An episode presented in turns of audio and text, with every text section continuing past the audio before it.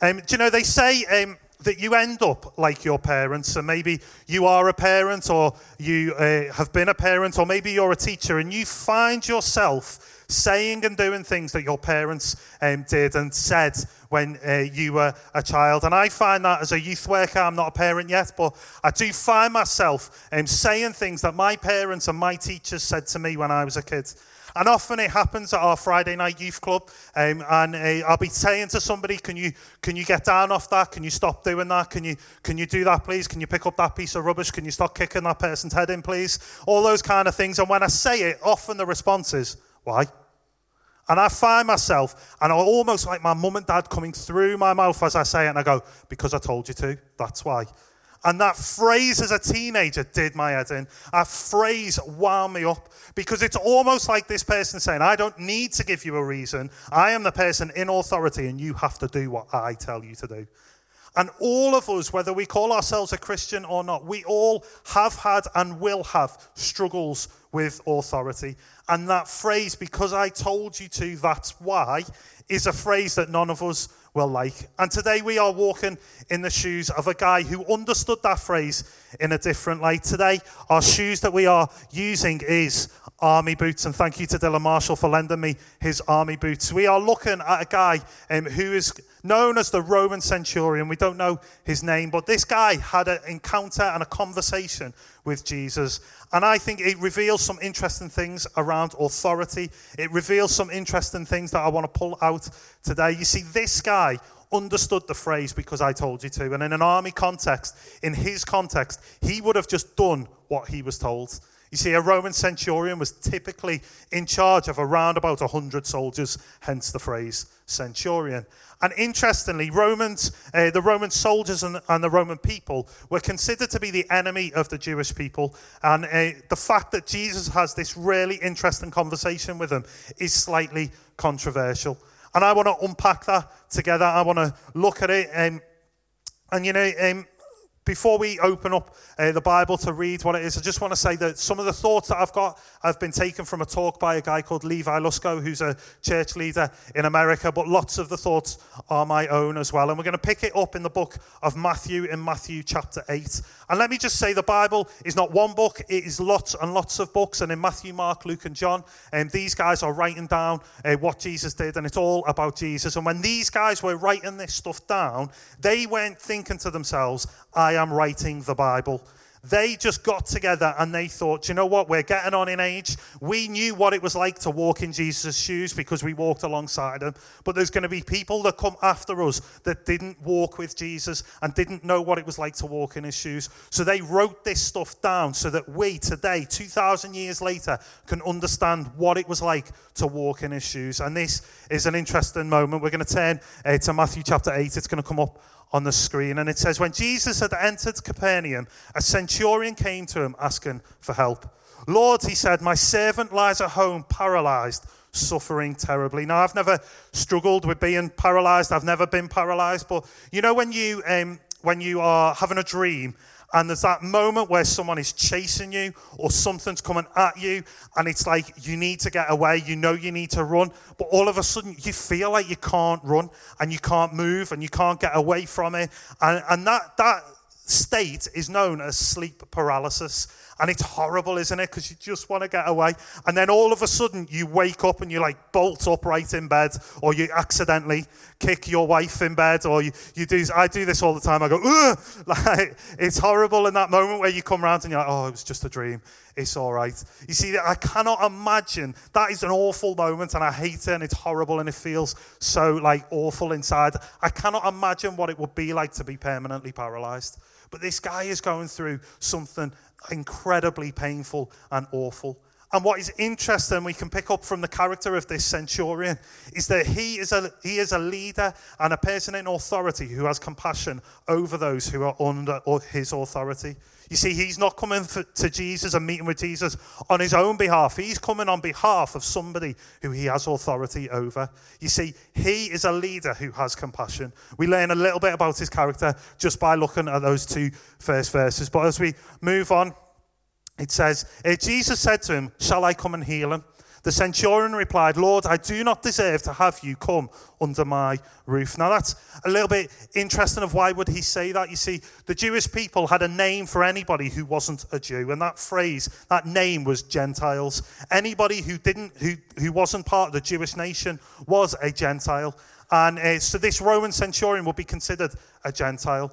And the Jews believed that if they went into the home of somebody who wasn't a Jew, they themselves would become unclean.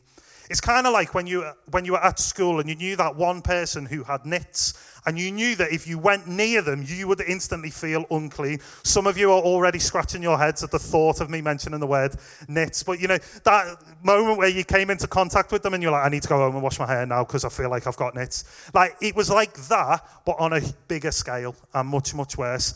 And let me just say that that kind of attitude is really, really ugly to God. Do you know, for, for us and for Jesus, it doesn't matter the colour of your skin. It doesn't matter your background. It doesn't matter what has gone on in your life. It doesn't matter your sexuality. It doesn't matter which political party that you vote for. We are all equal and lovable to God. And you know, here at Life Central Church, we want you to know that you are welcome here, that we want you to belong, no matter your background, no matter your beliefs, no matter your experience of church. We want you to know that you belong here. And Jesus was pushing against this stuff as well. And as we move on, the centurion has some other things to say. He says to Jesus, But just say the word, and my servant will be healed. For I myself am a man under authority, with soldiers under me. I tell this one, Go, and he goes, and that one, Come, and he comes. I say to my servant, Do this, and he does it. And some of you are thinking, I wish my kids were like that.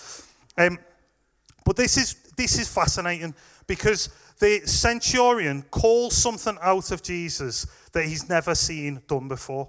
See, up to this point in the book of Matthew, Jesus has been present in the room for every miracle that's gone on. He was there at the wedding, in the room when Jesus turned water into wine. He was there on the hill when he fed 5,000 people. Jesus has been geographically present in every miracle.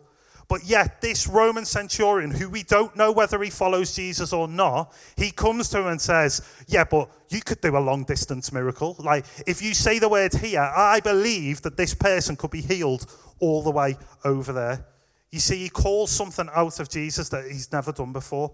And he says, Just because you've never done it before, it doesn't mean that you can't do it. And guys, I want to say to you, just because you've never seen Jesus do it before, it doesn't mean that he can't do it.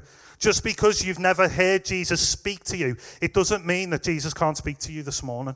Just because you've never seen uh, God work through you into somebody else's life, it doesn't mean that He can't do that. Just because you've never seen your friends or family come along to an Easter production or, or a Christmas production or Alpha, it doesn't mean that Jesus can't do that. Just because you've never seen Jesus do it, it doesn't mean that He can't. And this Roman centurion who doesn't, we don't know whether he's a follower of Jesus, comes to Jesus and he says, Yeah, Jesus, um, you could do this, right? And I think sometimes we, we need to have the freedom to go to Jesus and go, Jesus, I've never seen you done this, do this before, but, but I reckon you could. I want to have the faith to believe that. And what's interesting is Jesus then, it, it says uh, in the next bit, it says, when Jesus heard this, he was amazed. I think it's pretty impressive to amaze Jesus.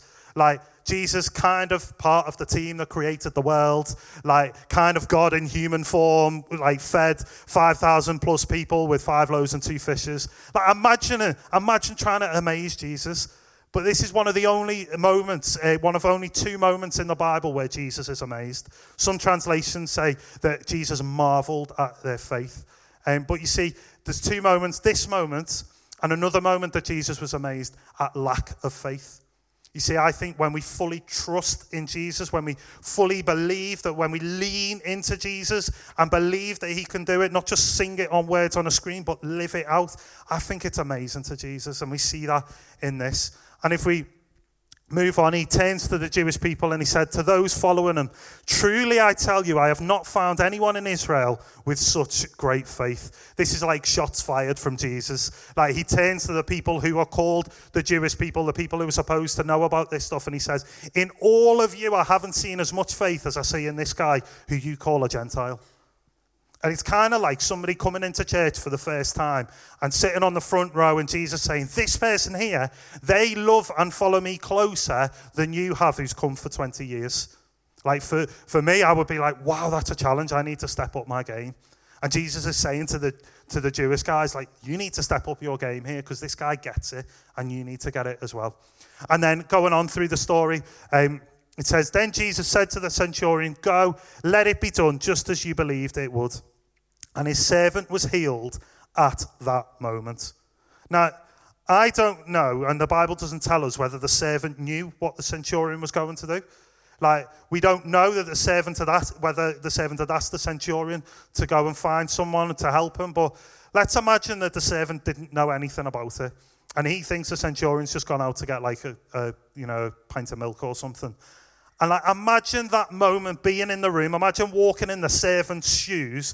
Is that you don't know what's going on, and all of a sudden, out of nowhere, you are completely healed. Out of nowhere, you can suddenly move. Out of nowhere, you can run around your room. Out of nowhere, you can dance and jump up and down and go mad. Imagine what it was like being in that house. Imagine the confusion, but the sheer joy. I think it's incredible. You know, people who say the Bible is boring need to get a life and read it properly because I think, like, when I hear this stuff, I think, man, it's so exciting and so amazing. And you know, there's loads of stuff that we could focus on. There's loads of stuff that we could pull out of it. But I want to just go back to verse 9 um, and look at this. It says, But just say the word, and my servant will be healed. For I myself am a man under authority with soldiers under me. I tell this one, go, and he goes, and that one, come, and he comes. And I say to my servant, do this, and he does it. You see, this is a guy who understands authority. You see, he understands what it means to be in authority, and he knows what it is to be under authority. And like I said earlier, often authority is not a word or a notion that we enjoy. Often that's why we ask the question, why? When we're told to do something, we want to know why. We want to know whether we can trust that person. We want to know what the reason is for us doing as we're told. We want to know whether we can trust the authority over us. And this guy, I think this guy has authority over people because he knows how to be under it. You see, I really believe that, that how you respond and how you are under authority will determine the level of authority that you have over other people. And maybe you're sat there going, yeah, but I don't have authority over anyone else. Like, I know I'm under authority because, you know, my parents tell me what to do, or my boss tells me what to do, or, you know, the council tell me what to do. But I don't think I've got any authority. What if we looked at authority like influence? All of us have influence on other people. All of us have, and I think if you have influence, you have authority in people's lives. And if you're able to, to influence people, you are able to have authority. And I think, you know, we, we love uh, to be inspired. We love these Instagrammable quotes to tell us to go out and change the world and, and be the change that we want to see. And I think when we, when we look at authority like influence and realize that we all have influence on others and we're all under the influence from others, I think it can help us learn how to be under authority. And I think we have more influence when we understand what it means to be under authority. And what I want to do is uh, bring just two main points, really, uh, for us to look at. And the first point is this that God is the author of authority. You see, you can't spell authority without the word author. You could, literally can't spell it. Look at the screen if you need to. Um, you see, in your life, you will and will have encountered authority that has driven you mad, en- encountered authority that's rubbed you up the wrong way. Teachers, bosses, youth leaders, uh, parents, uh, councilmen, all that kind of stuff. You will have encountered leadership and authority that frustrates you. And you know, there'll be times in your life when you feel like authority is not right. And I'm not talking about when authority is abusive or harmful. If you have authority in your life that is abusive and harmful, you need to report it and go through the legal proceedings on that. That's not what I'm talking about. I'm talking about when authority is just like we disagree with it, that it rubs us up the wrong way. And when we're in those situations, it can make us feel like ignoring them. It can make us feel like digging our heels in and being difficult. It can make us feel like pushing back. It can make us feel like telling them to do one. It can make us feel like slapping them around the face sometimes. And it won't surprise you that there has been times in my life where I have not dealt with authority well. There was a time uh, in a previous job, um, on two separate occasions, I text two separate line managers um, to tell them that I disagreed with the decision that they had made and how much of a terrible leader I thought they were. Like, I was so brave and so convicted in my beliefs that I said I hid behind a text message rather than saying it to my face. And thankfully, I've matured ever so slightly um, in that, and I've grown up, and um, hopefully, I won't react like that again in the future. But I want you to know that when I say this stuff and when I, what I'm speaking on is not, I'm not saying I've got this nailed. I'm saying I continually need to nail this. I continually need to get better at it. I'm not coming to you from a place of I've got it sorted. I'm coming to you saying, let's work on this together. And um, Paul, who is a, a, guy who wrote most of the New Testament, he is writing um, later on after Matthew, Mark, Luke, and John in the book of Romans to the Christians in Rome. And it's interesting that we're looking at walking in the shoes of the Roman centurion because, you know, uh, years after Jesus, um, the the church and the people following Jesus has moved to Rome. And these people in Rome are trying to figure out what they do and how they live for Jesus and how they, how they walk like Jesus in their context. And Paul writes to the Christians in Rome, helping them out. And they're struggling with authority. They don't know what to do. And uh, it says this in Romans 13 Paul says to them, Let everyone be subject to the governing authorities, for there is no authority except that which God has established. Let everyone be subject to the governing authorities, for there is no authority except that which God has established. Yeah, but Andy, you don't understand what my boss is like. You don't understand how he, how he picks on me. You don't understand what he's like. He's terrible at his job, Andy. Yeah, but Andy, you don't, you don't know what my science teacher is like. Andy, you don't know what my parents are like. Andy, you don't know what that politician is like. Andy, Paul doesn't understand what it means to live in a world where Brexit is happening. Andy, Paul doesn't know what it's like to live in a world where Donald Trump is the president of the United States. You can read that and think that Paul doesn't get it. But let me tell you that Paul is writing to Christians who lived under the authority of Caesar Nero. Caesar Nero at that time was burning Christians alive. He knew what it was like to be under authority that was difficult. But he says to these guys and says to us, let everyone be subject to the governing authorities, for there is no authority except that which God has established. You see, God is the author of authority. And you know, in my experience, being under difficult authority in, in times when I found it challenging, uh, working with uh, different line managers and other uh, situations where I've had difficult authority, the way that I've learned to respond is one of the things I do is I try and own what I can own. I take responsibility for what is mine to take responsibility for. If I make mistakes and I feel like authority has been difficult in response to that, I own and, and carry the, the, the mistakes that I make and I take responsibility for that, or I try to at least. I want to work hard. I want to work as hard as I can and represent myself and who God has called me to be as well as I can. I want to serve faithfully.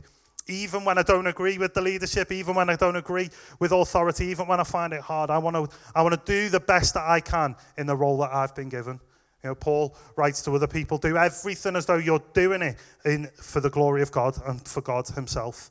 I want to respond like that when I'm under difficult authority.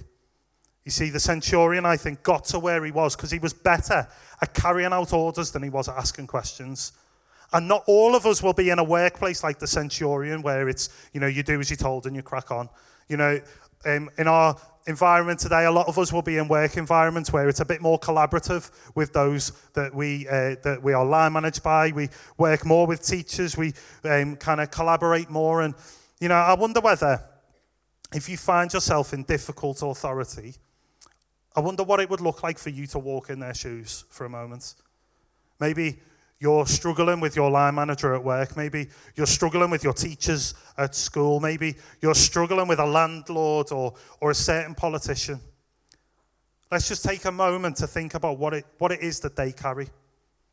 What's, what's going on in their world? What's the stress that they're under? What's going on in their personal lives? You know, I've been doing uh, some sessions helping people to deal with difficult behavior when it uh, comes to being a youth leader. And one of the things that, that we say is that when you fail to have, uh, when you fail to understand somebody's story, you fail to have compassion. See, when we understand people's stories, we can have compassion. And when we understand what it's like to walk in their shoes, when we understand what it is that they're carrying, we can have compassion and understand that maybe that day that that boss had a go at you out of nowhere, maybe it was something more going on. Maybe there was something difficult going on in their life. And, you know, I've found in my own leadership in working uh, with Leon, our senior pastor, who's my line manager, and um, working with him, I've found that the more that we've understood each other, the better our relationship has got. The more I've understood how he's wired, what drives him mad, what, what makes him happy, all those kind of things, the more I've understood that, the more I've under- walked in his shoes, the better our relationship has got.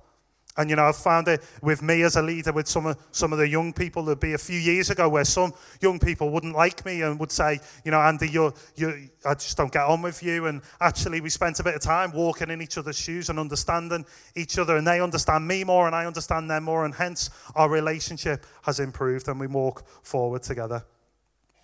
And how can I talk about authority without talking about what is going on in our nation right now? You know, uh, Paul writes to a young church leader called Timothy, and he says this He says, Pray this way for kings and all who are in authority, so that we can live peaceful and quiet lives marked by godliness and dignity. Guys, we need to be praying for those who are in authority, not just our teachers and our line managers. We need to be praying for our politicians. You know, I understand less about Brexit as the days go on, but I just know I've got to be praying for the politicians. Doesn't matter whether you voted in, out, or shake it all about. We need to be vote, uh, praying for our leaders. You could not pay me enough money to walk for a day in Theresa May's shoes. And no matter whether you voted Conservative or not, we need to be praying for our politicians. I feel so sorry for the lady. And I really am praying that God, would you move in these people's lives? Would you move in our nation? And you know, if you want to if you want to join us in praying on the 28th of March, the information is in your bulletin. You can join us for a prayer event. It was supposed to be the night before Brexit. Who knows what it means now? We don't know what it means, but we know that we need to pray for those who are in authority. And interestingly, it says there in the second half, so that we can live peaceful and quiet lives marked by godliness and dignity. You know, I think when we pray for those who are in authority over us, it stops us getting bitter. It stops us carrying the hurt and the pain and the anger that we have towards them. And Joanna Weaver says this. She says, if I can have the next slide, bitterness is like drinking poison and waiting for the other person to die. You see, when we find a authority challenging, when we've got a teacher doing our head in, when our line manager drives, on, drives us mad, it can be that we're getting bitter and that we're getting wound up. And, and it's almost like we're drinking a poison and waiting for them to die. See, bitterness, all it does is do harm to you. And when we pray for those in authority over us, we, uh, it stops us getting bitter. The second point that I want to focus on, and bands, if you want to make your way back up to stage, that would be great, is that God is the ultimate authority. You know, no matter what happens with Brexit, God is in control. No matter what happens in the next general election, whenever it is, God is in control. Whatever happens in your workplace, God is in control. Whatever happens in your school or college, God is in control. You see, God is the ultimate authority. He's not just the author of authority, He is the ultimate authority. And you know, I've, uh, I've got an iPhone. Um, I uh, have an iPhone 8 Plus, I think. I can't remember what it is. Um, but, you know, most, most of us will have uh, some smart, smartphone of some um, description and other models are available. But I'm an Apple person and I have an iPhone.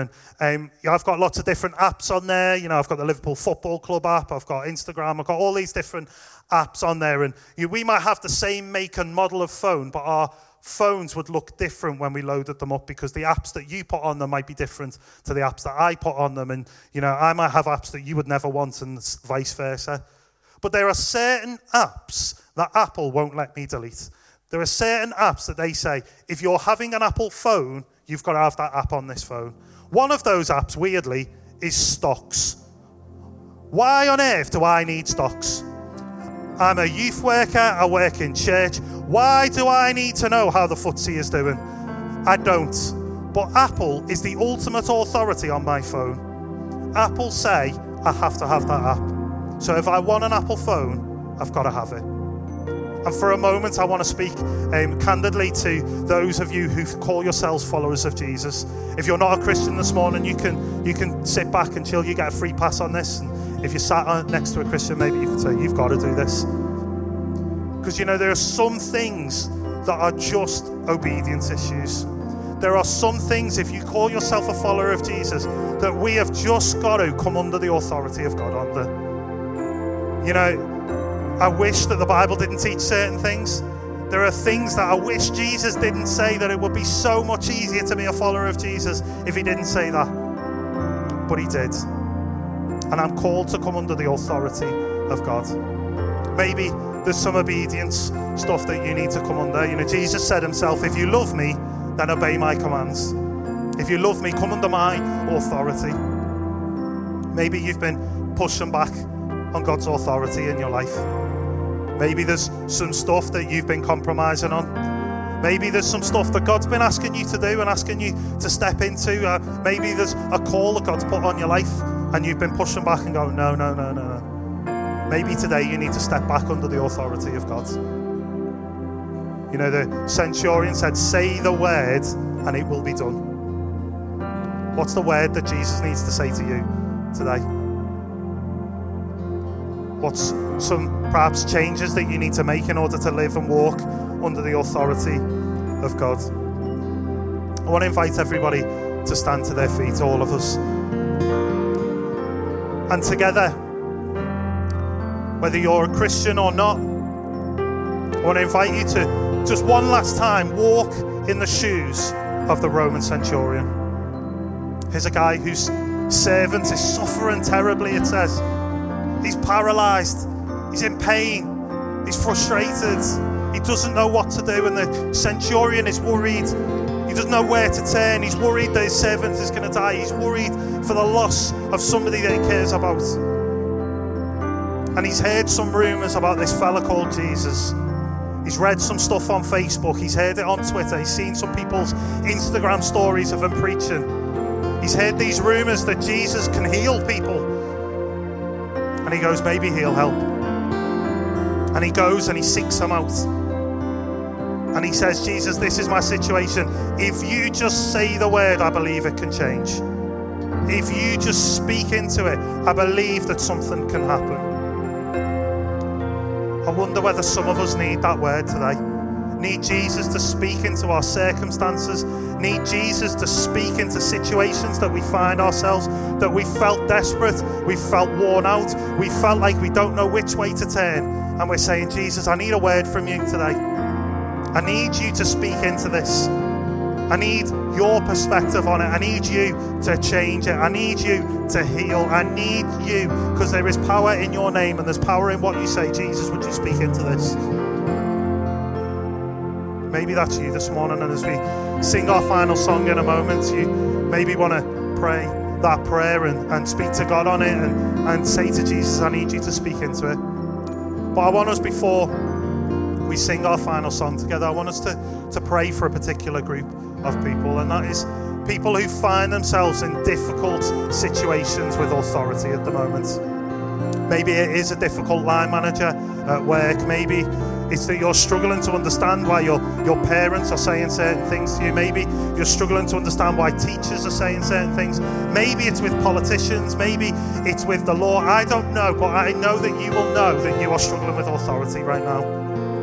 And as I was praying about this, I felt like there's some people who are watching the videos around walking in their shoes and they're watching them going, I would love to live my faith out in my workplace. Just can't get past this. My workplace is so tough right now. I want to pray for you this morning. So, the way I'd like to do that is I want to invite everyone to close their eyes, just not as a magical thing, but just as an opportunity to give people some privacy. And if that's you, and you want to say, Yeah, I'm struggling with authority, and I want to respond to that, and I want, I want to pray into that, I want to invite you to take a seat and just sit down and say, I'm choosing to come under this authority. I find this really hard and I'm struggling at the moment with it. But Jesus, I need you to speak into it. So if that's you, I want to ask you to just grab a seat and then I want to pray for you.